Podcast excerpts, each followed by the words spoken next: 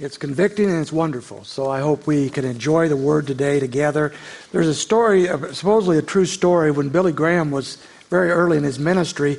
He went to a, a little church out in the country, a, small town, and, and uh, it was a little Baptist church to preach. And uh, while he's going through town, he met a little boy and, and asked the boy, Where's the post office? I got to mail a letter.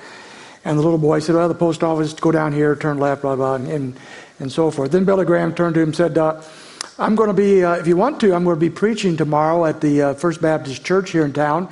You, you, can come and I'll tell you how to get to heaven. And the little boy said, I'm not going to come because if you don't even know how to get to the post office. yeah.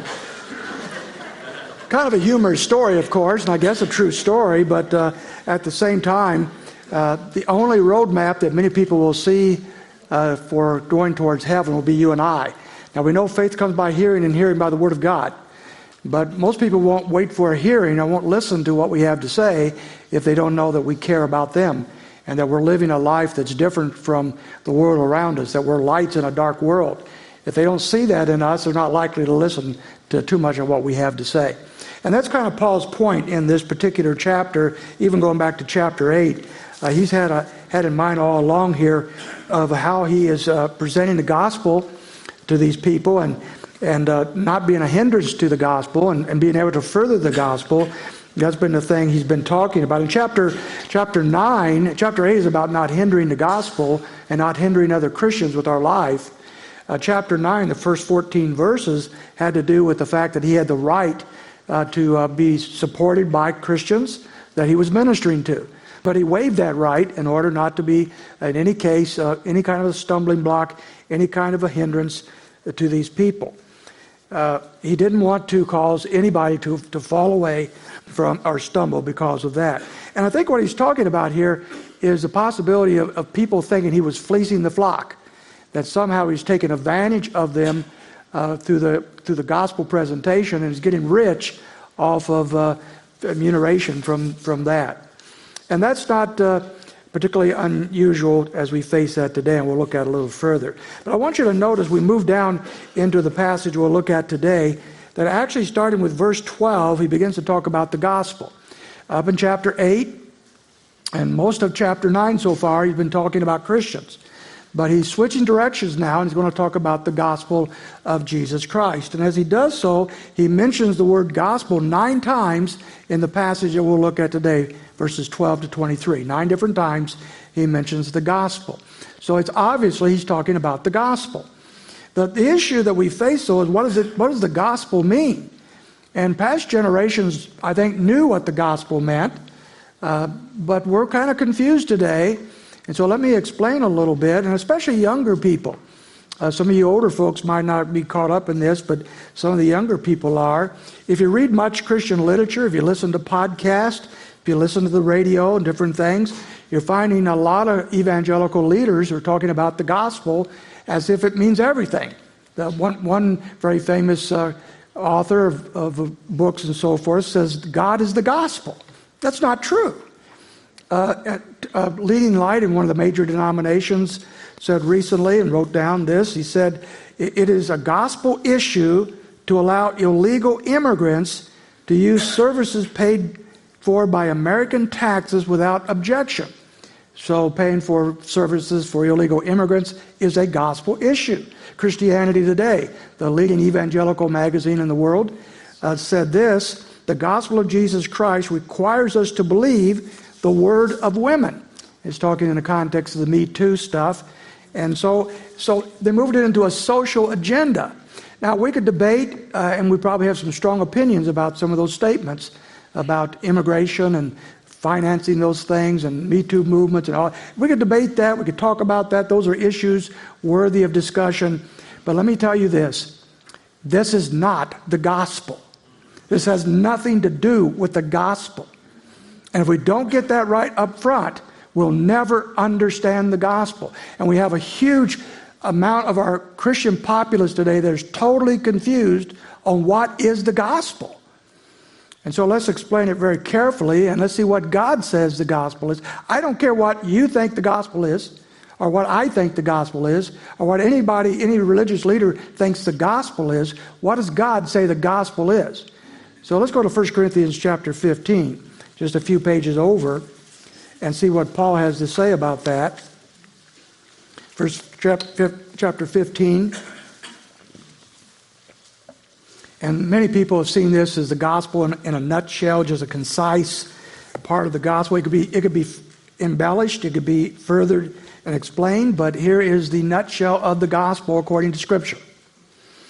In verse 1, it says, Now I make known to you, brethren, the gospel which I preach to you, which you also receive, which also you stand, by which you are saved. This gospel saves, it's a salvation issue. Okay? If you hold fast the word which I preached to you, unless you believed in vain. Here it is. Here's the gospel. For I delivered to you as of first importance that which I also received, that Christ died for our sins according to the Scriptures, and that he was buried, and that he was raised on the third day according to the Scriptures. This is the gospel, verses 3 and 4. Not your reception of the message, that's not the good news. The gospel is the revelation that Jesus Christ has come in the flesh, that he lived on this earth as a perfect man, God man, that he went to the cross and died for your sins and mine, that he did not stay in that grave, but he resurrected from the dead, was seen by many people. That's the good news. That's the message. When we believe that message, and keep in mind what he's saying here Christ died for your sins, Christ died in your place when, when he says that, he means that Christ died uh, for you on your behalf. If he had not done that, we're lost. What is our reception of that message? Well, verse 2 says, Also by which you are saved, if you hold fast the word which I preached to you, unless you believed in vain. Here's the gospel message Jesus Christ died for our sins, he's resurrected from the dead. Our reception of that by faith alone, believing that Jesus Christ died for me, that He died for my sins, that He will forgive my sins if I come to Him. If I come to Him by faith alone, believing that message, then Jesus Christ will save me from my sins. That is the gospel. That is the message that Paul proclaimed. That is what drove his life. And that's what our, is what our passage is about today. So I hope you have that down. We're going to be looking at that issue a bit in the next few weeks, but today I want to look at the heart of the evangelist. I want to look at the heart of those who, who proclaim this gospel. What kind of heart should we have? And Paul models that very, very well for us in this passage of Scripture. Paul had two overlapping goals that we pick up here. The first goal was to not hinder the gospel. And we see that back in the earlier verses. But look at verse 12 he said at the end of verse 12, But we endure all things so that we will cause no hindrance to the gospel of Christ. He was willing to put up all sorts of things, including laying aside his right for financial remuneration for the cause of the gospel. Then we drop down to verse 15. But I have used none of these things, and I'm not writing these things so that it will be done in my case, for it would be better for me to die than have any man make my boast an empty one. For if I preach the gospel, I have nothing to boast of, for I'm under compulsion, for woe is me if I do not preach the gospel. So he's saying here early on that he's driven. Remember the old Datsun commercial? We are driven. Well, Paul is driven. He's a driven man. He's driven by the gospel. And he goes on to, to talk about what actually motivated him, and he gives us four things. And these are things that should motivate us in the giving of the gospel. Number one, the command of God. Verses 16 and 17, read quickly, are, are, will be misunderstood. In verse 16, at the latter part of that verse, he says to me, But for woe is me if I do not preach the gospel. Verse 17, For if I do this voluntarily, I have a reward, but if against my will, I have a stewardship entrusted to me. And a quick reading of that, immediately we say this what he's saying is if I, if I give the gospel voluntarily, I have a reward. And if I do it out of duty, I don't. And that's the exact opposite of what he's saying. If you look at it carefully, he's saying the exact opposite. He is, not that Paul is not willing and desirous of giving the gospel, but he starts off with this truth I am compelled by God I am commanded by God to give the gospel. And therefore, when I give the gospel, I'm, I'm only obeying the commandment of God. And I deserve no reward for that. I'm simply doing my duty. Now, think about yourself going to work this week. You go to work and you're a school teacher or you're a carpenter or you're a state worker or you're whatever. And your boss gives you a task. And you do that task as you're supposed to do. What have you done? You've done your duty. You've done what God has called you to do. Or not your boss, not God. Uh, your boss has called you to do. Some might think so, but okay. And they don't pat you on the head and say how wonderful that you did what you're supposed to do. You did what you're supposed to do. And that's what Paul is saying here. Now, you go further. He said, I am obeying God when I give the gospel. And that is the underpinning uh, motivation for all he does and all you and I do. We follow him because he's our Lord and Savior. We obey him because he's our Lord. Why call me Lord and not obey me, he said. And so Paul is first of all saying, I am a steward. A steward was a slave in the first century. I'm a steward carrying out a mission that God has given me. Now here's the second motivation. I want you to go over to 2 Corinthians chapter 5. 2 Corinthians 5. A few months after Paul wrote 1 Corinthians, he wrote 2 Corinthians because there's so much they didn't seem to get in the first epistle. And as he writes these words, he gives us in 2 Corinthians 5, verse 11, he gives us a second motivation for proclaiming the gospel and not being a hindrance to the gospel. And that is he knows the fear of the Lord. The fear of the Lord. Look at verse 11. Therefore, knowing the fear, and some translations say the terror of the Lord, we persuade men. So here's the second motivation, and it's not a bad motivation. We know the fear of the Lord. It, it, comes right out of verse 10, very famous verse concerning the judgment seat of Christ. For we must all appear before the judgment seat of Christ, so that each one of us may be recompensed for his deeds in the body according to that which he's done, whether good or bad. Now, that's a verse focused in on Christians. And he's saying that every Christian will stand before God at what is called the Bema seat. That's the word for judgment. And we'll stand before him and we'll give an account for our life. Not for our salvation, we're already saved. But we'll give an account for how we've lived for the Lord Jesus Christ at that particular time and we'll be rewarded accordingly. But he says, For those that do not know him, uh, I try to persuade them to come to Christ because I know the fear of the Lord. The fear of the Lord. He does not want anyone to fall into the judgment of God. Isn't that, a, isn't that good motivation? That we look around us and we see people that do not know Christ, and we're so burdened and grieved for them because they don't know Christ, and we're so concerned that, as Hebrews chapter 9 tells us, that all of us die, and then at that point we are stand before God as our judge. That's a fearful thing to consider. A number of years ago, there was a famous golfer named Payne Stewart. Payne Stewart was a very good golfer at the top of his game, and he had come to Christ at some point a few years earlier and was very vocal witness for the Lord Jesus. And yet, unfortunately, he died in a plane crash. And at the moment he died, I'm just using him as an example. The moment he died, Payne Stewart stood before God. At that moment of time, I believe. And when he did, the Lord didn't ask him about his golf score. The Lord didn't say, It's great you just won the U.S. Open. He didn't say, How, how far can you drive a golf ball? You know, he didn't, he, how, what kind of house do you have and how many bedrooms? None of that mattered at that point in time. All that mattered is how Payne Stewart lived for the Lord Jesus Christ. And that is true of each and every one of us. We stand before the Bema seat in verse 10, but if you're not a Christian, you stand under the judgment of God. And under the judgment of God, you are condemned forever in hell, eternal death. That is a motivating factor that should motivate us. In, in former times, a few decades ago, that was very common. We, we talked about that some. Today, nobody wants to talk about the negative. Who wants to talk about hell? Who wants to talk about judgment? But God does. And He reminds us that people need Christ. They're facing judgment. And Paul is motivated by that very thing.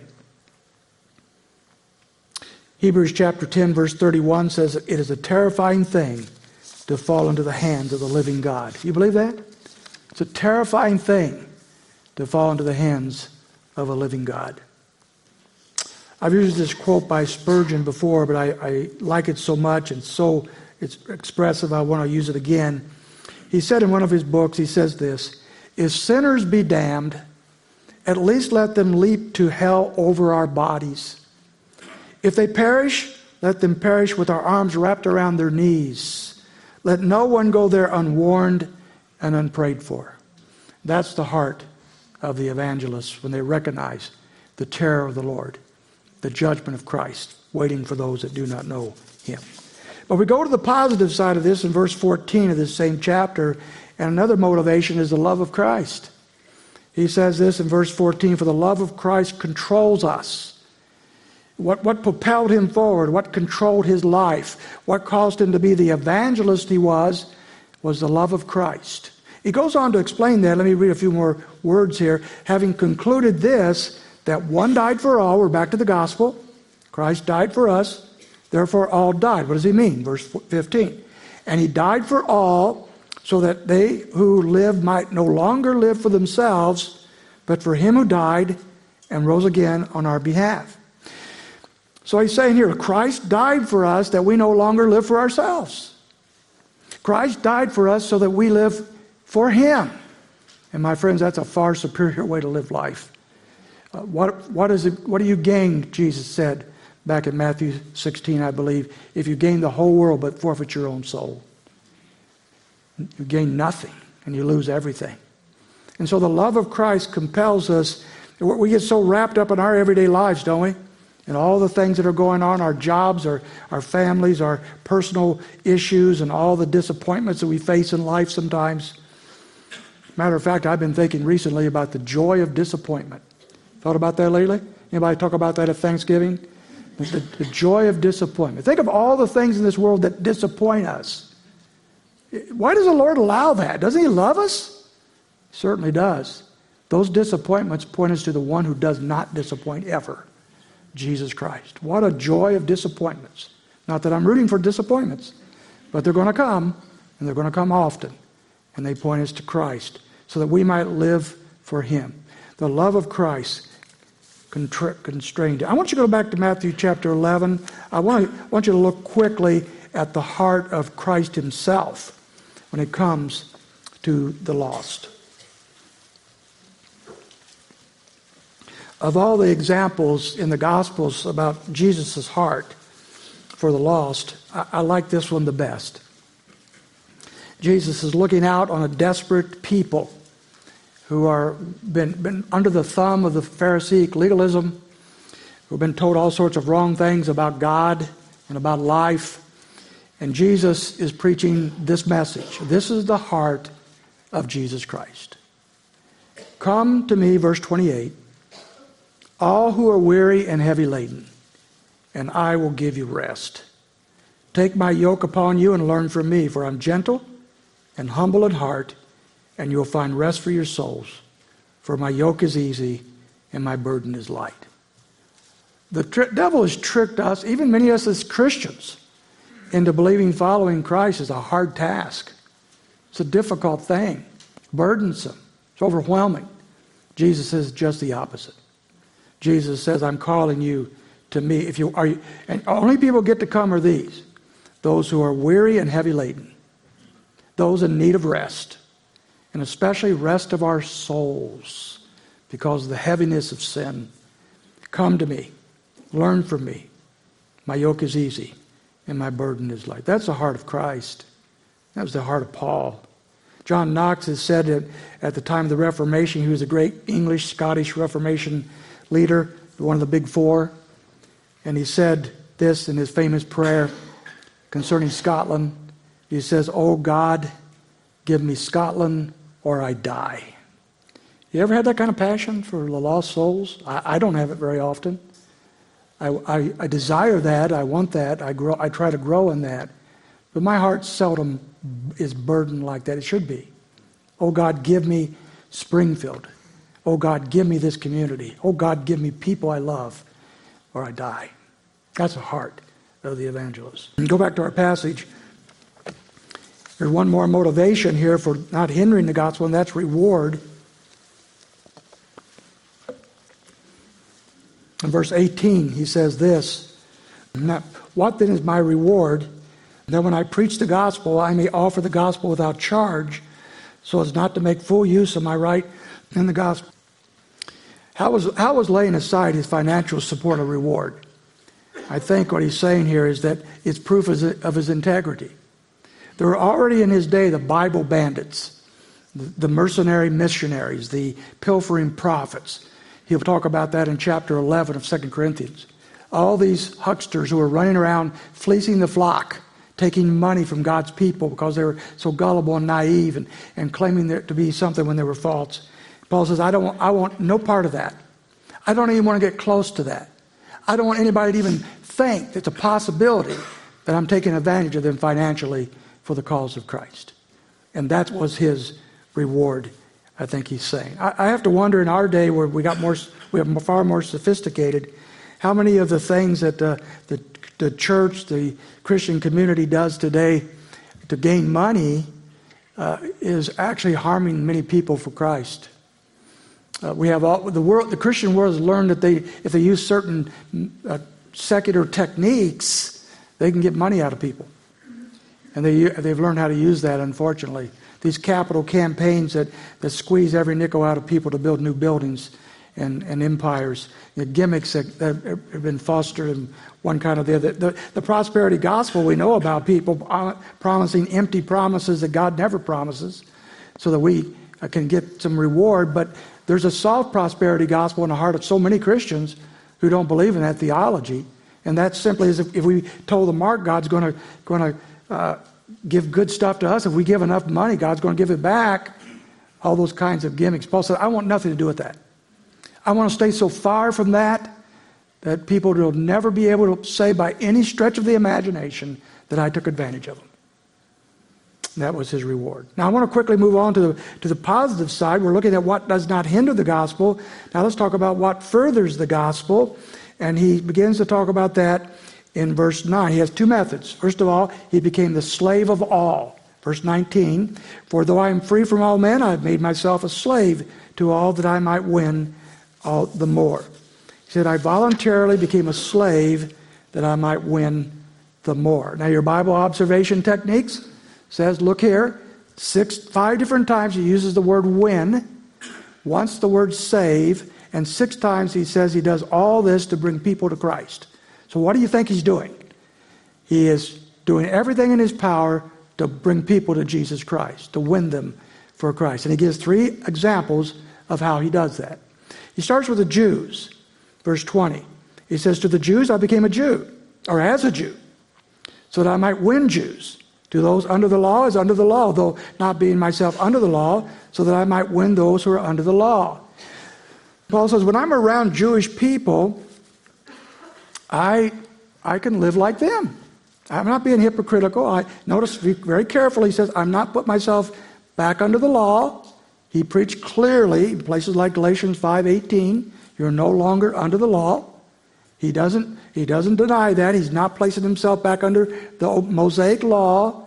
But he says, when I am around Jewish people, I can keep their kosher laws. I can follow their traditions. I can go do their Sabbath stuff. I can go to their synagogues. That doesn't bother me as long as I don't compromise the gospel message. I can do those things. And I will do those things. So, this is how he lived among the Jews. He, he laid down his freedoms to win the Jews. He was willing to do that as long as it didn't compromise the truth of the gospel. But now, what about Gentiles? Verse 21 To those who are without law, as without law, though not being without the law of God, but under the law of Christ, so that I might win those who are without the law. Now, the Jews, uh, the Jews were following all this law stuff, but the Gentiles weren't. So he says, When I'm with the Gentiles, I don't follow the kosher laws. I can eat pork. I, I can, I can ignore the, the, the traditions of the the Jews and follow the traditions of the Gentiles, as long as they, I don't compromise the truth of the gospel and the truth of God's word. But he's clear here just because he's not under the law doesn't mean he's not under the law of Christ. He said, I, guess, I don't do just what I want to do. I'm under the law of Christ. What did he mean by that? Well, you have to go back to Romans 8 quickly, 8 2 to 4. He talks about that a bit when he talks about the spirit and the motive of his life. He says, For the law of the Spirit of Christ, uh, uh verse 2, for the law of the Spirit of life in Christ Jesus has set you free from the law of sin and death. For what the law could not do, weak as it was to the flesh, God did. Sending his own Son in the likeness of sinful flesh as an offering for sin, he condemned sin in the flesh, so that the requirements of the law might be fulfilled in us who do not walk according to the flesh, but according to the Spirit. He's saying that under the law of Christ, I no longer am following the old Mosaic law, but I am motivated by the power of the Holy Spirit in my life. I now live by a different set of motivations. That doesn't mean I live lawlessly. Matter of fact, the law of Christ, if you follow throughout the New Testament, there are almost as many commandments for Christians in the New Testament as there are under the Mosaic law. There's hundreds of them. So the Christian is not without law, but our motivation is different. Our energy, our power is different. We have the Holy Spirit living in us that makes us desire to live for Him and gives us the power to do so. It's often been said this way the Old Testament said, Do and you shall live. And the New Testament says, Live and you shall do. We live at the power of the Spirit, and therefore we do. And we are in the process of having our minds renewed to the way of Christ. So, you have these two main groups, the Jews and the Gentiles. And Paul is basically saying, I don't get hung up over either set of traditions. I don't allow these things to sidetrack me. I don't allow these things to hinder the cause of the gospel. I'm willing to compromise on the non issues, the non gospel issues, the non biblical issues to win people to Christ. He's willing to lay down those rights. Maybe a modern day example might be helpful a little bit. Uh, we're going into the Christmas season. And Christmas, Christians don't all agree about the Christmas season. Uh, you might know that. Some are all about the uh, decorations, uh, the parties, the, the giving of presents, and the lights, and the Christmas shows, and all these kinds of things. They eat it up and they love it. Other Christians, and I've known several, who are absolutely opposed to anything of the Christmas celebrations because they say it, it diminishes the incarnation of Jesus Christ. We're not celebrating the incarnation, we're celebrating Christmas traditions. So, which is right? What would Paul do if he was here at this time? You know what I think he would do? If he was in a home of someone who loved Christmas celebrations, he would hang a Christmas bulb on your tree. He'd sit down at your parties. He would enjoy those seasons with you. If he was with somebody who was against it, hey, it's a non issue. I will simply ignore those things and focus on, on the incarnation. I think that's what he would do. I'll tell you right now, here, here's how I, how I personally separate this in my own mind. To me, the Christmas celebrations, the secular celebrations that we do, so many of them, those are celebrations. It's a secular holiday. It's a secular holiday. But I like it. I like the secular holiday. I like a lot of the, I like the decorations. I, I, I like the Christmas tree, especially if Marcia does all the work. Know, I, I, like, uh, I like the food. I like the fellowship. I like the, just, I enjoy it. But I separate that in my mind and in my life from the incarnation. The incarnation has nothing to do with Christmas trees. It has to do with the coming of Jesus Christ. Can I, can I like both? I like the Christmas celebrations. I love the Lord Jesus. That is my life. And so when I look at, at these type of things, I think we can, we can say to one another, look, we're willing to, to compromise on the non issues as long as we are focused together on what really matters. And we're focused on Jesus Christ. And also, as a church, The, in, the Christmas season gives us an opportunity to focus on the incarnation, and people come to our services that don't ordinarily come. And they get to hear the gospel, perhaps, and get saved in the process. So it's an opportunity as well. Go back to verse 22 now. He says, verse 22, to the weak, he became weak around the weak. To the weak I became weak, that I might win the weak. I become all things to all men, that I might by all means save some. With the word weak, you have to notice here, he, he's not talking about the unsaved now. In chapter 8, he used the word weak numerous times to speak of weak Christians. So he's going back now to talk about Christians for a moment. And, and by the word win here, he has to be saying, I'm not winning them to salvation, I'm winning them to a Christian life that they should have. And I'm willing to be weak to help such people. I don't have to stick up for my ideas and my preferences and my convictions all the time if, in fact, I am dam- damaging the weak. And so he's willing to lay that down to win the weak. You know, uh, it's important. It, it's sel- have you noticed it's seldom very advantageous when you're trying to convince somebody of something to knock them over with it, to just push and push and win the arguments? It doesn't usually work very well. Paul said, I'm not, I'm not necessarily going to win the argument that way. I'm going to show them my love by willing to be following their views, their ideas, as much as I possibly can, so that I can teach them the way of Christ more accurately. Maybe, maybe again, an example that might be helpful. Uh, here at our church, if you're coming very often, you know we use the New American Standard translation, uh, the 1995 updated version of it. That's the one we use most of the time because I believe it's the best translation, it's the most literal, it's the best read. Uh, it's better, in my opinion, than any other translation today. That's my opinion. You might disagree. You can be wrong if you want to be. But, but when I've traveled to different places, especially overseas, it's kind of odd. They almost always want me to use the King James Version. Almost always. Now, I could stub up and say, well, I can't come, but I can't bring my New American. I don't do that. I don't even bring it up. I've got some KJVs, and I was raised in the KJV. It's a good translation. It's just 400 years old this year, and uh, a little hard to read for a lot of people, but I can use it, and I do. So I go to other countries. I use my KJV. I explain all the words they can't understand, and, and they appreciate that, and I don't make a deal about it. And so if there's people in our church that have a view that, of the KJV that way, that's fine. I'm not going to fight about that. But now, Paul's not going to pamper people either. So if we had a contingency in our church that said the KJV only, you have to use that or you're not reading the scriptures. It's not the true word of God. And we're going to, we want the church to change. We're going to say, we know a church down the street you'd love to go to. We're not interested in that. We're not going to pamper your weakness. We're not going to give in to that which is not true. We're going to teach you what is true. We, we, will put up, we will be glad to let you use whatever version you want, but at the same time, we're not going to allow your, your preferences to affect the whole church. I think that's where Paul is here. He's willing to be weak where he could be, take a stand where he had to for the cause of the gospel.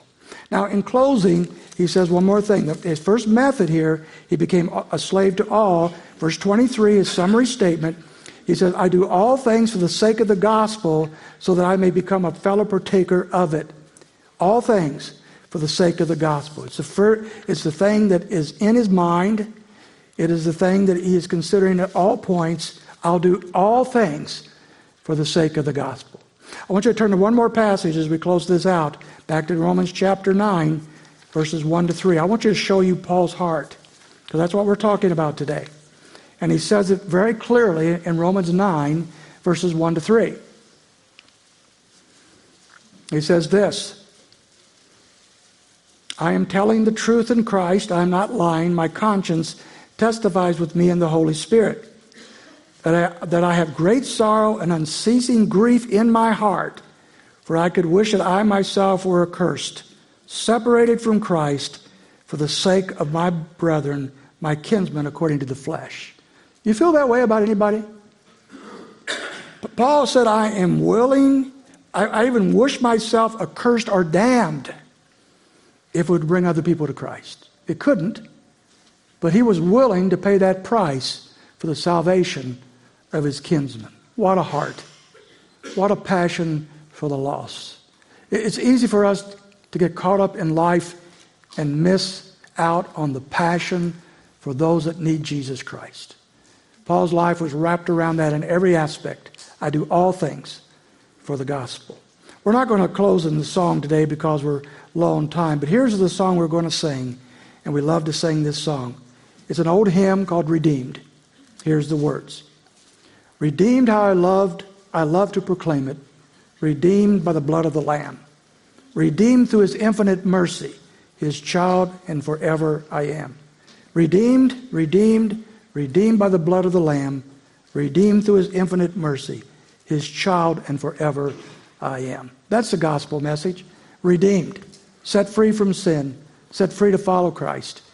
And if you know Christ is your Savior, that's your song. Stand with me as we close in prayer.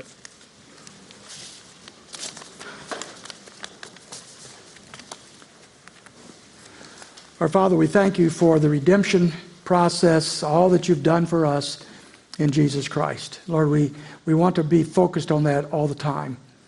And we thank you for bringing it to our, our hearts and minds today in the scriptures. And we thank, Father, of those that perhaps are in this room that do not know you as Savior. Lord, how, how we cry out for their souls. And we cry out that, Lord, even today you're, you're unsettling them in their position in sin, that they recognize their need for a Savior, that they want to come to you even at this moment and receive you as Lord of their life. And we pray, Father, for people we in, run into every day at work and at play and at school that need Jesus Christ. May we be an example of the love of Christ. May we be controlled by that love. May we, may we set an example of Christ likeness, and may we be willing to be bold enough to tell people about the love of Jesus Christ. We pray all this in Jesus' name. Amen.